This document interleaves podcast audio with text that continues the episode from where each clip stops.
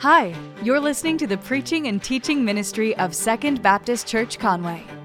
These resources are not designed to take the place of a local church, but we hope they will encourage you on your journey with Christ. For more information about how you can connect with the Second family, visit mysecond.family. Thanks for listening. I can remember very clearly uh, the day, the moment, the uh, experience when our adoption agency called us uh, or called me one day. I was sitting in my office and they called to let me know that we had been matched uh, with a young child, a, a, boy in Ethiopia, and that um, it, was, it was pretty good to go, you know, and uh, we had a few more steps to take. However, we were matched, and I felt a little bit uneasy about it, right? I mean, Jackie had done most of the legwork. She had filled out all the paperwork. She had made all the calls. She had done the things that needed to happen there. And then they were calling me because we had been matched, and they were calling me so that I could be the one to surprise her and let her know uh, that we were expecting a child, which is kind of weird. Uh, the dad doesn't normally inform the mom um, that we, we're going to have a we're going to have a baby boy, you know. And so that was pretty exciting. Uh, to me. And, and, what they did was they sent me a picture of uh, whom we would name Amos. They sent me a little picture of him, uh, his little um, fuzzy looking onesie with the footy, you know, all that kind of stuff in this uh, little baby uh, bed there. And, and, um, and I was tasked um, not only by the, the agent, but also just by, you know, common sense that I, I, have to tell Jackie, and this has to be special, all right? The, so this has to be special. And so I'm a guy, and I have to let a girl know some special news. So I went to Hallmark, because that's, that's where you go. They have stuff there to help you, uh, you know, share good news, right? They've got cards and such. And so I go in there, and I, and I bought a, a picture frame. We, we printed out the little photo of Amos there in my office, just on a regular old printer. I didn't have time to, you know, get it printed. And so printed out, framed it, and and um, I was I could just remember. I don't so much remember the conversation I had with her. I do remember I filmed it. You know, I filmed her seeing the picture for the first time, but I don't remember a lot of the conversation. I just remember how much I felt inadequate to share this good news. I mean, it was just like, uh, when I think about it, who else besides the dad should share this? But I just felt like, isn't there somebody better, like, you know, Morgan Freeman or somebody that could share this news in a, in a more appropriate way, you know, than me? Especially as, the, as I said, it's not normal that the dad is going to share that to the mom, we're going to have a child. And I have a picture. So this would be the equivalent of you, t- uh, you know, a dad telling the mom with a, with a sonogram, uh, hey, we're expecting a child, right? So this is all very strange to me and uh, something for all of the reasons it just kind of stood with me or stayed with me throughout my experience. In Isaiah chapter 6, Isaiah receives a call from God.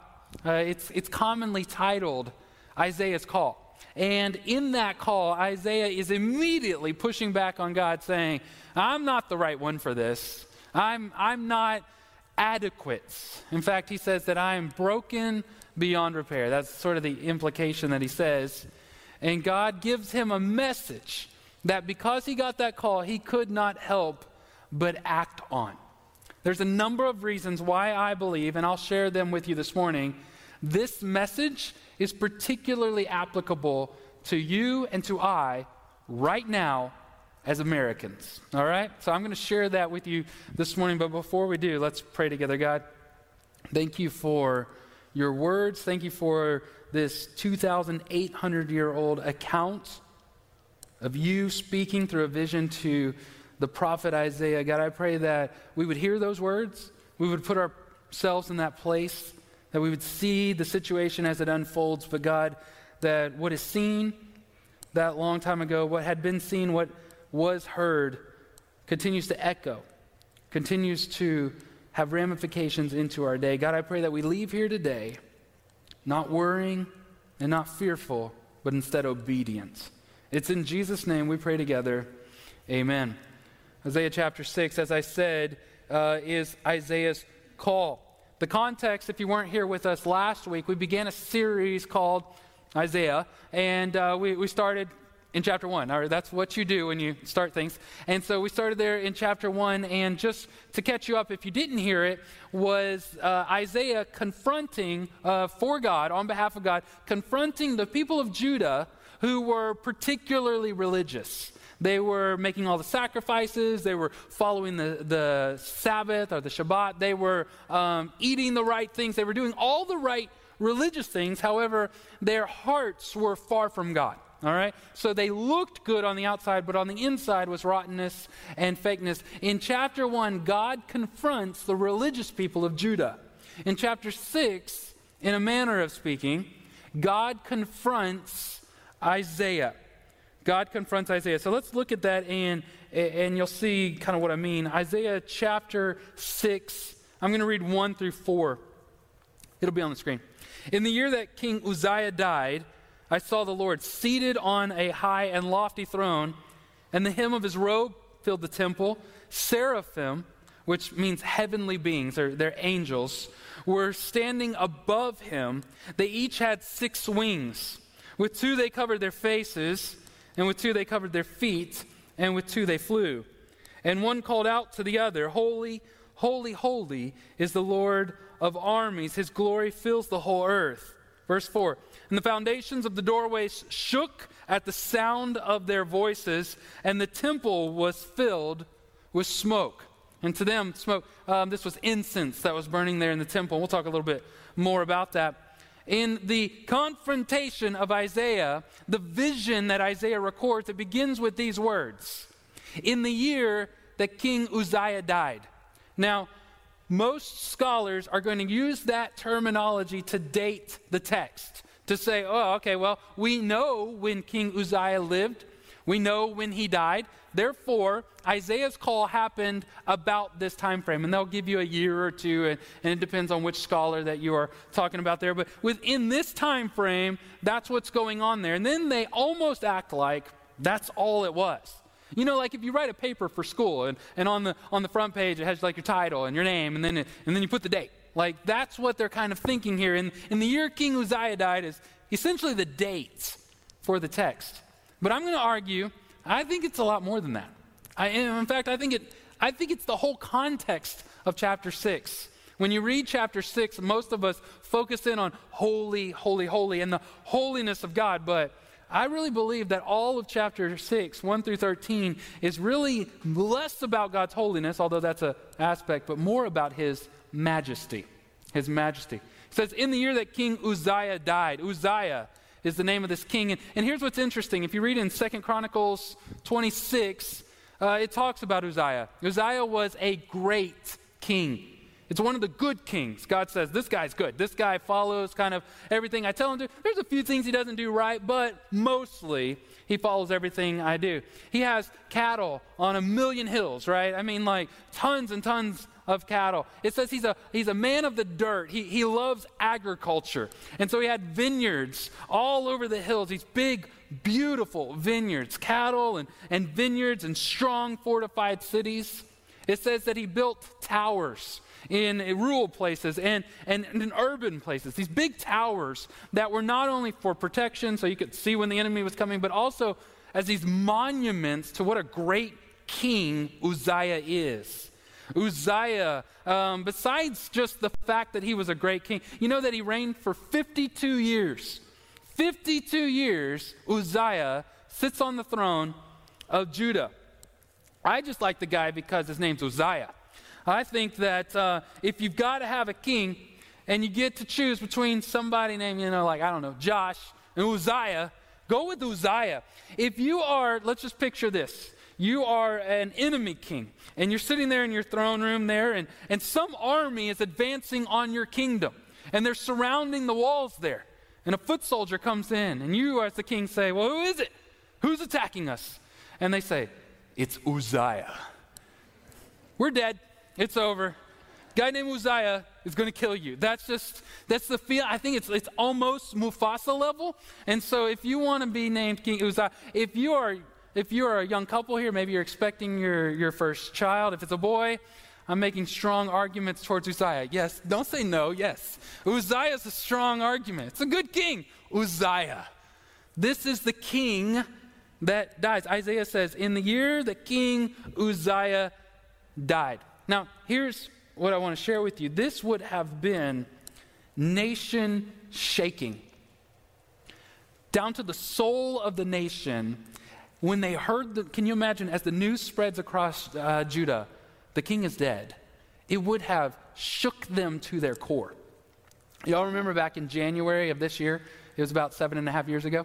Uh, January of this year, when, when Kobe Bryant uh, died in the helicopter crash, I knew friends of mine that when they heard the news, when they saw it online or something, they just thought to themselves, this, this can't, this is weird. Kobe Bryant's not, he doesn't, he doesn't die. It just, it felt weird. And maybe it's not Kobe, maybe um, somebody else. When they passed away to you, it just felt odd. It, it, just felt, I don't, I don't know, like uh, uh, Elvis or something. Uh, it just felt like this isn't right. This isn't right. There's this shaking that because of something that they had lived in the, um, in the presence of for so long 52 years. If you were 70 at this time, this is pretty much the only king that you had ever known for all of your adult life. And if you were younger than that, this is the only king you've ever known. And so there's this shaking to its core just from that phrase. In the year King Uzziah died. But not only that, not only a shaking of what has been, the crumbling of the foundation of how you've lived your life, but also just a uneasiness about the future. Can you imagine the conversations that are like, how do we even get a new king? I mean, it's been 52 years. What's the, what's the process here? Also, that guy was good at like everything. I mean, agriculture. What if the new king's not really good at agriculture? So you got the whole agricultural sector of like, we don't know. How's this going to go? Is taxes going to go up? Are, are we supposed to change things? That guy was good at the economy and finances. The nation's never been stronger in its economy at that point. And so they're thinking, well, what are we going to do? I mean, what about the economy? There were neighboring nations that were paying what's called tributes to Uzziah meaning that they were just paying him money yearly so he would not attack them. All right? They were afraid of King Uzziah. What if what if national security is weaker under the new whomever king? What if that happens? You see, just in that phrase there, I believe that Isaiah and any of his contemporaries would have had this immense amount of uneasy fear of unfamiliar territory in which everything we've known is in danger and everything we don't know is so unclear. That's why one of the reasons I feel like this text is particularly applicable to the United States right now.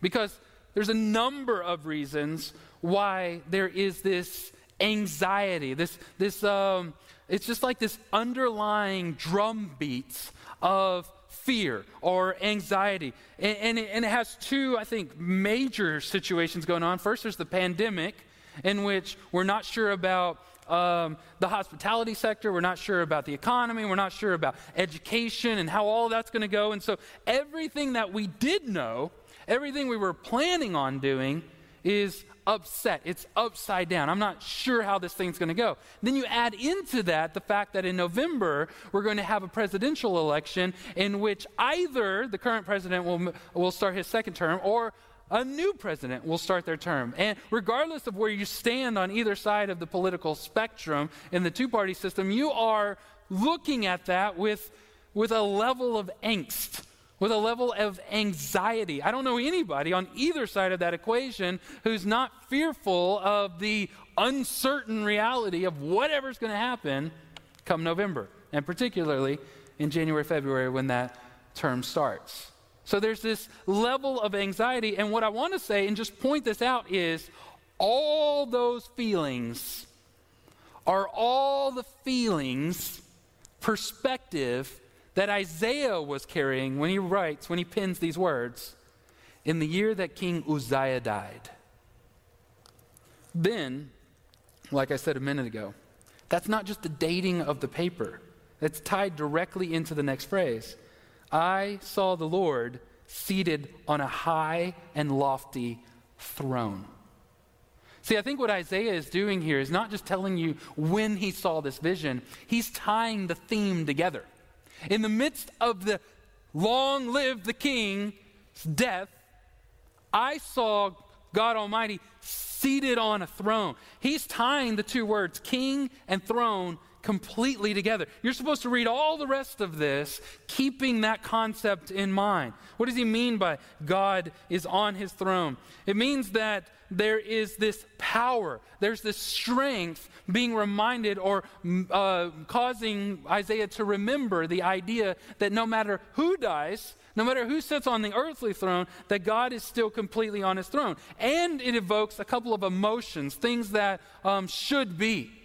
If you believe, like Isaiah was confronted with, as Isaiah is confronted with this king on his throne, then there's a couple of things that are obvious. First off, is that worry is inappropriate. Worry is inappropriate. You can not know what's happening or how it's all going to work out, but if you think that there's a king on his throne, then worry doesn't really have a place. You don't need to know what's going to happen with Uzziah's throne so long as Jehovah still sits on his throne. Fear is unwarranted. Worry is inappropriate. Fear is unwarranted. You don't need to know the future. The king knows the future. You don't need to know how this is all going to work out. The king knows how all of this is going to work out. The king knows exactly how things are going to come to pass. Worry is inappropriate. Fear is unwarranted. And obedience is expected. Have you ever heard anybody say anything along these lines of, well, um, they could be in a, a, relational situation or financial situation. They could even be in, uh, uh, they're thinking about politics. And they'll dismiss it with a wave of the hand. It doesn't really matter. The king is still on his throne. They'll say that. You know, the, the king is on his throne. I'm not worried about it. Jesus is still on his throne. What we mean by that is don't sweat the small stuff. Jesus is in charge, right? I think that's and I, I don't think there's anything wrong with that. I think you should not sweat the small stuff because the king is still in control. But, and catch this, because this is very important. You may not say, you are not allowed to say, you cannot believe and truly think deep down in your heart that the king is on his throne and not obey that king. You see what I'm saying there? We use it as a cop out. Oh, the king is on his throne. He's going to take care of this. You know, uh, I ripped my favorite jeans, but don't worry about it. The king is on his throne, you know. We use it as this cop out to dismiss minor fears. But I think what Isaiah is teaching here is there is a sovereign, there is a high and lifted up one, whom causes me not to fear, but also expects of me. That's where all of this is driven towards. Worry is inappropriate, fear is unwarranted, and obedience is, is expected. In light of that, as Isaiah sees the king high and lifted up, then Isaiah is not only confronted by who God really is, but he's also confronted by who he is. That's what his response is in verse 5. Then I said, Woe is me, for I am ruined or undone, me coming apart at the seams. I am completely devastated, broken beyond repair, because I am a man of unclean lips, and I live among people of unclean lips. And because my eyes have seen the King, the Lord of armies. And remember that. It's not because he's holy, it's because he's the King that I'm undone. I'm looking around here. Isaiah says, Oh, he's perfect. He's sovereign. He's in charge. And I'm unclean. That's a that's not a word we say. Okay, like we'll say dirty, and then you need to take a shower, right? And that's not his communication here. He's not telling, he's like, woe to me, I need to take a shower. He's saying that there's a deeper brokenness inside of him. There's an uncleanliness when it comes to his soul and, and his spirit, that when he stands before a perfect and holy God, he's dirty. It's ironic to me, and it's always been ironic to me, that one of the dirtiest things in your house is the vacuum. The thing that used to clean stuff is actually pretty gross. On Friday, uh, Jackie and I were kind of straightening up the house stuff, and, and I went to, to, to empty the bin um, from the front of the, the, the, um, that thing, the vacuum. I took that off there, and I went over to the trash can. I stepped on that, and I held over there, pushed the button, you know, and the bottom falls out of it, and just nasty comes out of that thing. I don't know if you've done this lately, um, but if you haven't, you probably need to do that. All right, so clean it out. And when it all came out, you know, like there's this dust, there's this cloud of, ah, you know, you like you want to run or something, and it, and it comes out of there. But furthermore, if you take that thing apart on the inside, um, you take that thing apart, there's, there's more stuff in there. You may not notice that, but you may not know. You take that thing apart, there's stuff all in it, and you got to clean that out with your hands, okay? It's gross. It's, it's gross. It's nasty on the inside. That's not at all what Isaiah is saying, but it's kind of what Isaiah is saying. Like on the outside, I'm broken. On the outside, I don't do what is right, but on the inside, it's straight nasty. On the inside, my soul is, is broken, is so dirty. I am so unclean in front of a perfect sovereign we call God. But it's not only that, it's not I am a man of unclean lips, but it's also and live among people of unclean lips. Isaiah recognizes that in front of a holy and a sovereign God that I am completely unperfect, and everybody around me is broken. Everybody around me is in need of help. That there's nothing we can do on our own. And given the context of the transition of leadership, the transition from one king to the unknown king at this point, given the context of that transition, then I think it's important for us to kind of carry away from this something extremely American, something extremely relevant for us right now is this. We are, in our natural state, so broken that the answer to our problems, the solution to our challenges, does not lie within us. So much of our modern culture and our education system and just the general cultural philosophy that evades all of the, the Western world, but particularly the United States, is this therapeutic, um, what we call therapeutic deism, or this therapeutic self realization. That if you're just encouraged enough, and if you're, um, this is me patting somebody on the head, if you're um, uh, encouraged, if you're, if you're told that you are good and that you can look deep within yourself, you're going to find the solution. And Isaiah reminds us that that's just silliness. That deep down, if you really introflate, if you really look on the inside, all you're going to find is, man, I'm really, really broken. I'm really messed up, and everybody else is really, really messed up. See, one of the flaws with, the, with the, the beauty that is the United States is this concept of we the people. We the people is only as good as we the people are the people of God. But left to our own, we the people, no matter who we is, are going to bend or break. We're going to go towards the broken. That's, that's true of every country and every group of people that has ever existed in all of history. That left to their own, people go towards the worst, not the better. Isaiah says, I'm ruined, I'm broken, and everybody around me is broken. What it screams to Isaiah's day and reminds us in our day is I need help from the outside. I need help from outside of us. Let's imagine that my truck is stuck. I'm, I'm, somewhere and I'm, I'm stuck in the mud or off the side of the road or something like that. And you come to help me, right? And you pull up and you get stuck. We are both stuck. We need somebody else to help us.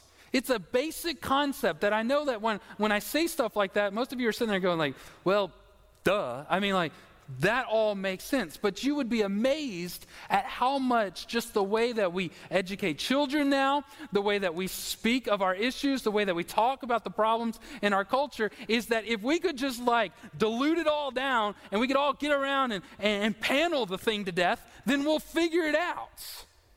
But we, we won't figure it out. We messed it up. We need help from the outside, which is why it is glorious that verse 6 is there. Then one of the seraphim flew to me, and in his hand was a glowing coal that he had taken from the altar with the tongs.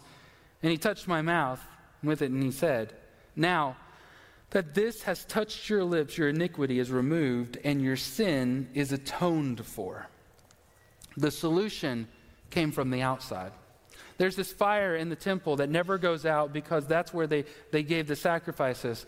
What's going on in this text is from the fire of the sacrifices, Isaiah is made clean. He's made whole. He's repaired. He's fixed. He's adopted. He's accepted from the fire of the sacrifices. It's two ideas there that Isaiah's redemption comes from the sacrifice of something else. In this case, it would have been uh, lambs and, and, and goats and rams, that sort of thing. That sacrifice is what paid for his atonement. That that fire is what um, purified him, that it burns all the way down to the base, that nothing is untouched, that the fire will, will pull, the, pull the impurities out, that this fire, this is all symbolic that the fire of sacrifice is what redeems Isaiah. Why? Because he needed a solution from the outside. He needed somebody else to pay the price. He needed something else to make it true and complete and all the way done. That's what that redemption happens. And this is, this is good news. This is good news for Isaiah, but it doesn't stop there because immediately in the life of Isaiah and in all Christians, immediately your redemption, Isaiah's redemption, follows this idea Who will I send? Who will go for us? Meaning that you're not just redeemed, Isaiah is not just made right for his own sake, but that he's made right for the sake of others. So that he can go, that he can be sent. This is a God who sends. Isaiah responds and says, Here I am, send me. There's an implication here. I'll go but what do you want me to say? I'll go, but what do you want me to do when I go? God has good and bad news, but first, the bad news. 9 through 12 says, And he, that's being God, replied, Go say to these people, keep listening, but do not understand. Keep looking, but do not perceive.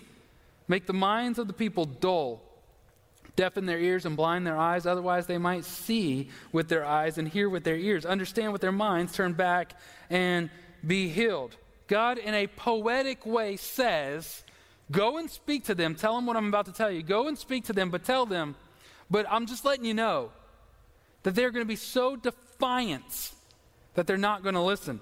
Verse 11 Then I said, Until when, Lord? How long will they be defiant? How long will they stand in your judgment? God's response until cities lie in ruins within, without inhabitants, houses are without people, the land is ruined and desolate, and the Lord drives the people far away, leaving great emptiness in the land until they're judged. That's what God tells Isaiah. Go and speak to them, but I want you to know this that they are going to be completely defiant. Go and tell them my way, but I want you to know this they won't listen. Go and show them what I expect, but I want you to know this they're going to turn and not look until I judge them, until I judge them. It's this bad news that we need to start in a place. And I, I, know this whole sermon is super not the way that our culture is right now. I'm literally standing up here saying, You're messed up, and God will judge you for that, all right? So that's not something that you put on t shirts, or it's not going to make it on the back of a Starbucks cup. But that's the reality in the Bible. We're messed up, and God will judge us for us. That's the bad news. That's the bad thing that starts here. We can look at these people and go, How in the world? How in the world can you live in a time where God, like, sets stuff on fire and, and parts, parts rivers, you know, and, and, and, he makes all these miracles. And, and then you have the prophet Isaiah standing in front of you saying, This is what God expects, and yet you don't listen. How is it that those people didn't listen to Isaiah? Isaiah's like, Isaiah. How are they not going to listen to him? Well, before we get too judgy on them, don't we not listen to Isaiah? Don't we spend like a lot of our times not listening to what the Bible says? The Bible says, like a million times, don't worry, God's in control. Don't worry about it, God's in control. Whatever it is, all of the uncertainties that are now flooding into your life because of the pandemic, all of the uncertainties that are coming because of the election, all of those things, God has repeatedly said, don't worry about it. And yet we focus God says, stop looking at that. And that's all we look at. God says, don't worry about that. And that is all we think about. That is all we, we worry. How many times do we know? You all know. Nobody in here would argue with me on this. Didn't Jesus specifically say, love or make the choice to show compassionate kindness, sacrifice, and give to your enemies, people who would harm you? Didn't God literally say, love your enemies? I mean, like a bunch of times. Nobody in here would argue with that. If you did, you're wrong. You failed, all right? Nobody would argue with that. God says, love your enemies. And yet we walk around constantly justifying how we're going to be rude and undercutting and disrespectful and degrading, how we will share posts that make our enemies look foolish without even caring whether or not there's any truth to that at all. We're just throwing mud. Why? Well, they threw mud at us. You know why they did that? Because they're your enemy. That's how that works. And that's the people that God says to love. So before we get real judgy with Judah, just look in the mirror and realize, man, why do we, why are we so defiant against what God says? And how much more so do we stand in judgment? But look at this, and I love this. You should as well. All of God's messages include a level of hope. The last verse there, though a tenth will remain in the land, it will be burned again. Like the terebinth or the oak, terebinth is a tree, that leaves a stump when felled, cut down. The holy seed is the stump. In other words, God says this Go, Isaiah, Tell them to repent. Tell them to turn towards me. But they're not going to listen. But keep this in mind. Even though I need to judge them, even though I will judge them and pour out my wrath on them, there will still be hope. There'll be a tenth of the people. There will be this, this, this stump left. He refers to Judah like a, a cut down tree. There's this left stump. But from that tree, a sprout will come. I actually looked this up. You can Google this. Uh, trees that grow out of stumps. And it's pretty incredible. It's like this huge part, and then it goes in, it's all covered in bark, you know. It goes in, and there's another tree that comes out of that's the imagery that Isaiah through God or God through Isaiah is sharing here that ultimately there would be a real hope that if people will turn towards this hope then they will be redeemed that even though God will judge us because we are broken he doesn't leave us there that if you choose to trust in Jesus then he will redeem you that's what Isaiah 11 1 through 4 says then a shoot will grow from the stump of Jesse, Jesse being David's father. So a, sh- a shoot will grow from Israel, the stump of Jesse, and a branch from its roots will bear fruit. The Spirit of the Lord will be on him a spirit of wisdom and understanding, a spirit of counsel and strength, a spirit of knowledge and the fear of the Lord. His delight will be in the fear of the Lord. He will not judge by what he sees with his eyes, he will not execute justice by what he hears with his ears. But he will judge the poor righteously and execute justice for the oppressed of the land. He will strike the land with a scepter from his mouth, and he will kill the wicked with the command from his lips. Here's the point 2,800 years ago, God reveals himself to Isaiah, and he says very clearly this In the midst of your nation's turmoil, in the midst of your people's fear, God is still on his throne. And there are expectations if you are subject to that God. So I think what God is kind of telling Isaiah is worry about that and don't worry about that. Worry about what I told you to do and not what you have no control over in, in the first place. Three applications, real quickly. Stop ignoring what he says. Don't be that person who grows up in church, who goes to church services all the time, and you hear what he says about worry, loving your neighbor, being generous, sharing the gospel. Don't be the kind of person that hears all of that and yet you're deaf, who sees all of that and yet you're blind, who, what Isaiah calls, has a dull mind. Do what God says to do. Come out from among them. Often I'll hear people talk about, oh, like, uh, I can't be used by God. You don't know all the stuff I've done. You don't know all the things I'm known for around this town. If you knew those stuff, I can't, I can't go tell people to come to my church. They'll, they'll look at our church poorly. Isaiah says, I am broken, and everybody I know is broken. So don't discount yourself just because you didn't hide your sins as well as other people hid their sins throughout most of your life. You can be used by God the same way that Isaiah is used by God. And finally, as far as application, go and say. This is really something that I am burdened by. I think because of the pandemic, we have lumped anything social into a uh, we'll do that later sort of category, right? We can't have no birthdays, can't have no uh, uh, cookouts, can't do anything like that. And so we push all of that over into there, and, and for good reason. I'm not arguing with the reasoning, I'm just saying we do. We, we push it all over there. We're going to wait on these things.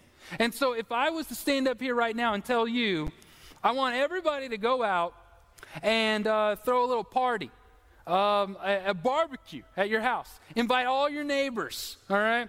Uh, at your dorm, wherever you live, in your duplex, whatever it is. Invite all your neighbors, come over, you're going to have a barbecue so that you can get to know them and you can share the gospel with them.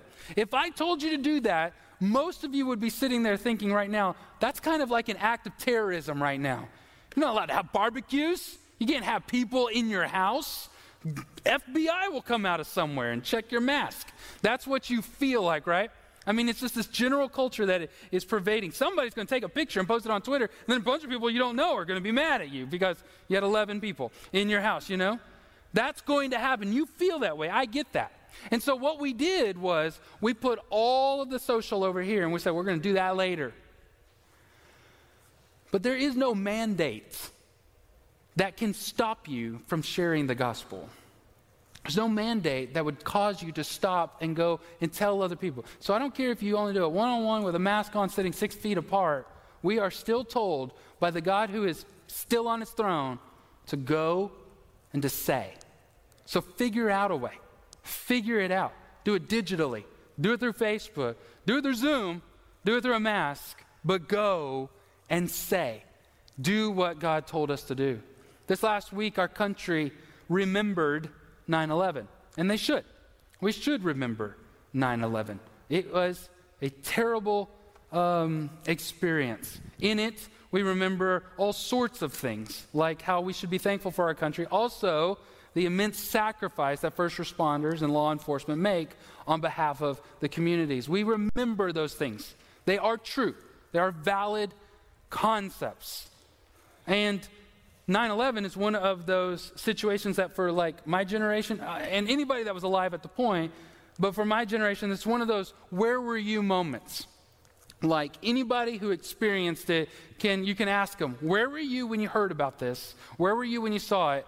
And everybody knows. They know exactly where they were. For previous generations, it's similar to when Kennedy was assassinated or um, Pearl Harbor. It's one of those things where you remember. There are situations where not only you remember, but everyone remembers exactly where you were if you were alive during that point. And since that, because of that, I've read a bunch on it. I've listened to um, videos and watched things. I've seen a lot about 9 11.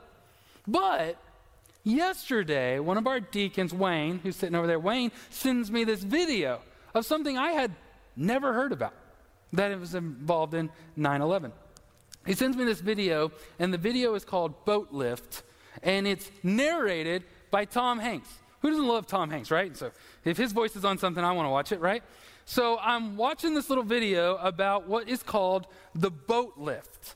What happened was when the towers were hit, a large portion of Manhattan started to run, try to escape um, the area. They were under the assumption at that point that New York was being bombed, right? Um, which is that's what it kind of felt like at the time. They were under attack. That's what it kind of felt like. And if you've ever watched any movie, New York is always the first one to get attacked. And so they are taken off. They're running. And in the video, especially when the towers fell, in the video, Tom Hanks says, he says, That's when the people of Manhattan ran and learned, in fact, that Manhattan is an island. And so, as they ran to the, so- the south side of Manhattan, as they ran there, they were confronted with what you're confronted with in an island water. There was no escape. As soon as we were attacked, the um, uh, tunnels and the bridges were all shut down. It was all shut down. So here you have thousands and thousands of people running to try to get away from something with nowhere to go.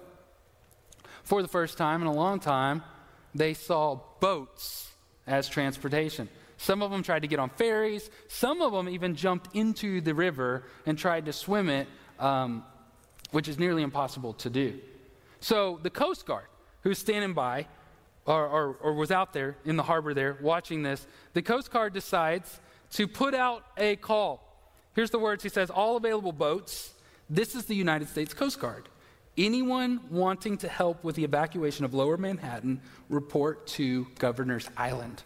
They said within 15 to 20 minutes, hundreds and hundreds of boats come rushing towards Governor's Island, towards southern um, point of Manhattan. They said that tugboats, fishing boats, party boats, I sound like Forrest Gump, right? Shrimp, dry shrimp, um, tugboats, party boats, personal boats, um, uh, ferries, every imaginable watercraft, if it could carry people, if it could go, went and evacuated people off of that island. It became the largest single occurrence of a water evacuation in the history of history. They said within less than nine hours, 500,000 people were evacuated off of the southern end of Manhattan with no training, with no organization other than get them and go. The video ends with one of the boat's captains saying these words I never want to say the words, I should have. I should have gone. Just needed to go and do it.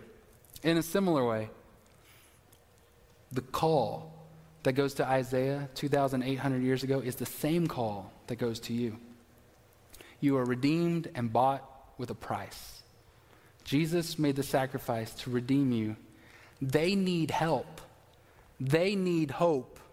So go and say, rush towards those who need you and go and say.